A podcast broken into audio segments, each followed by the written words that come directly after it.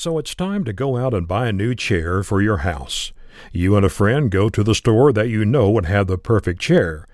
But you look around and know the ideal chair isn't there. So your friend says, Cast your net wider.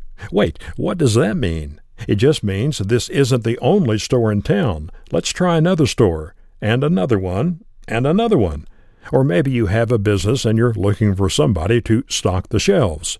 You interview one guy, but he doesn't seem like the right one. So somebody says, Cast your net wider. Oh, okay, so you interview another guy, and suddenly you know he's just the right one to do what you need to have done. Cast your net wider is a phrase that comes from the Bible. It actually had to do with fishing. The good friends of Jesus, also known as his apostles, decided to go out fishing. Their best luck at fishing was when they went overnight, so out they went. But they were headed for shore in the morning with no catch of fish.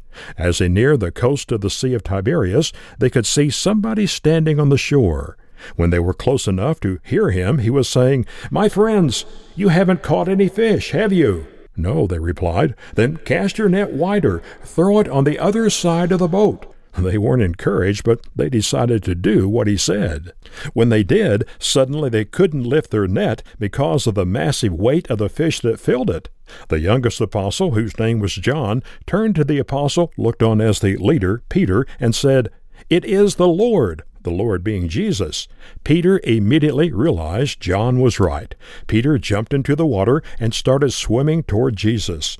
The rest of the apostles in the boat headed in the same direction, dragging the net full of fish. They found Jesus tending a charcoal fire with fish lying on the grill. Bring some of the fish you just caught, he said.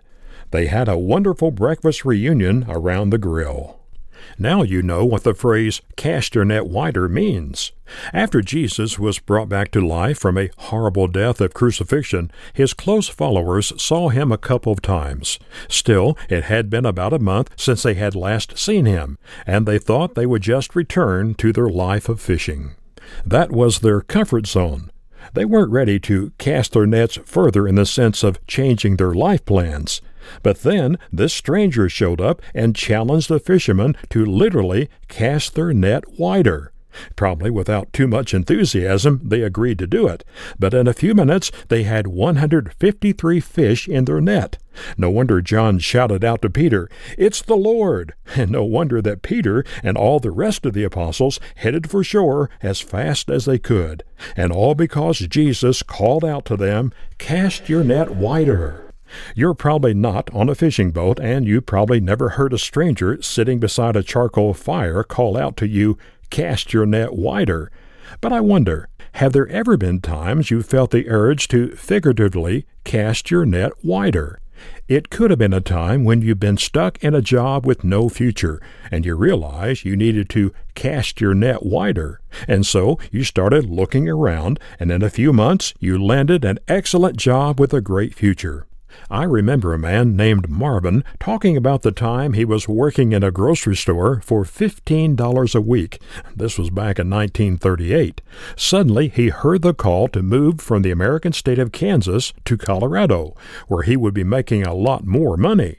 One thing led to another because he paid attention to the call. Cast your net wider, and over his lifetime, he became a wealthy man. But casting your net wider doesn't have to do only with money. A lot of times it has to do with people's relationships. Tom was a hermit until he was urged to cast his net wider. He began developing a network of friends, and in a couple of years he was married.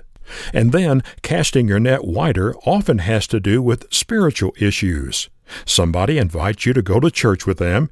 You resist for a while, but eventually you go. You pay attention, you learn, and before long you have submitted to Jesus Christ as your Lord and Savior as you are baptized for the forgiveness of your sins. That encounter changes your life forever. Tune in next time when we open our Bibles and learn about more encounters with Jesus. Those encounters, challenging people to cast your net wider, changed people hundreds of years ago, and they will change you today.